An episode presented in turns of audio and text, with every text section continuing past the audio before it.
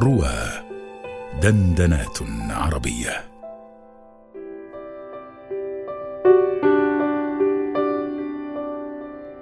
إنها المرأة إن أحبت غفرت.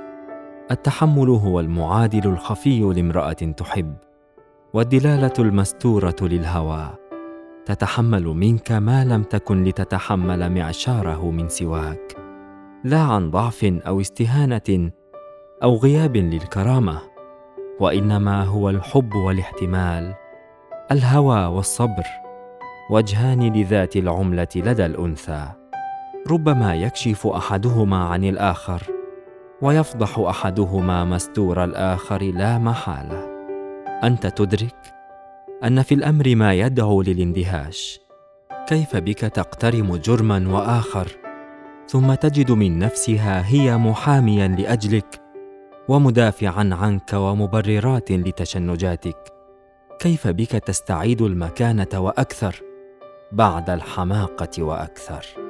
بل ربما يكون ذلك حينا سببا في مواصلة إيذائك وتكرار اقتراف الغباءات منك. كيف بها تحتمل قسوة وغيبة وخذلانا وخيبة؟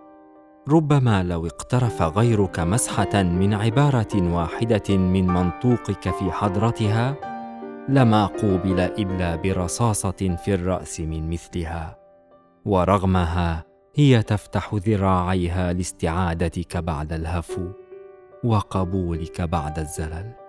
ولسان حالها يقول وأنت توقن بذلك أنه ما ينبغي هذا إلا لك.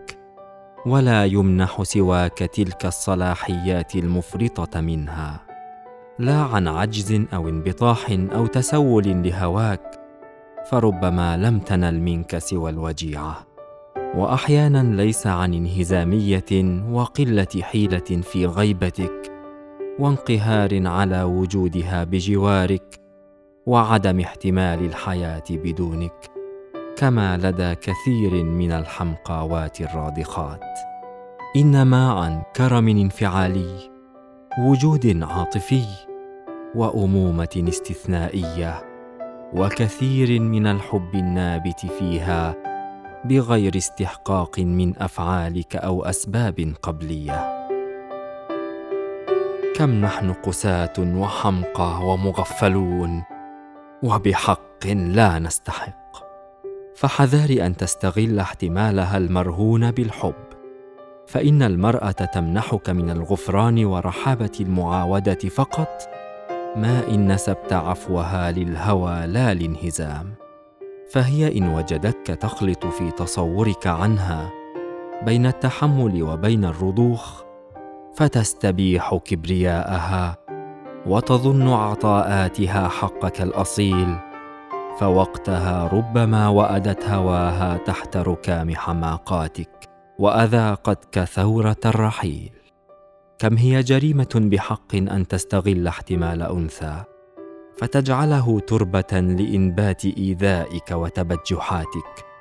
فعما قليل تسحب بساطها الممدود لاضطجاعاتك وتغلق فناءها المتاح لصبيانيتك. وتلملم بذلها المستباح وترحل وحينها ستدرك معنى التعري. لن يقيك التعجرف من شعورك المتحسر وقد سلبك القدر أعظم المنحة بغباءاتك. فلا شيء في الكون يفوق جمالية امرأة كريمة تهواك. قد أزاحت غطرستها الأنثوية عن تلك المساحات بينكما وفرشت لك أرض صدرها كي تستريح. عن تنازل لا رضوخ وعن تفضل لا انهزام. وما أعظم جرما من أن تستغل عطاءها ضدها وتطعنها بمبذولاتها لأجلك فتضيف الإهانة إلى الجرح. وتضاعف لها الألم وبئس الثواب.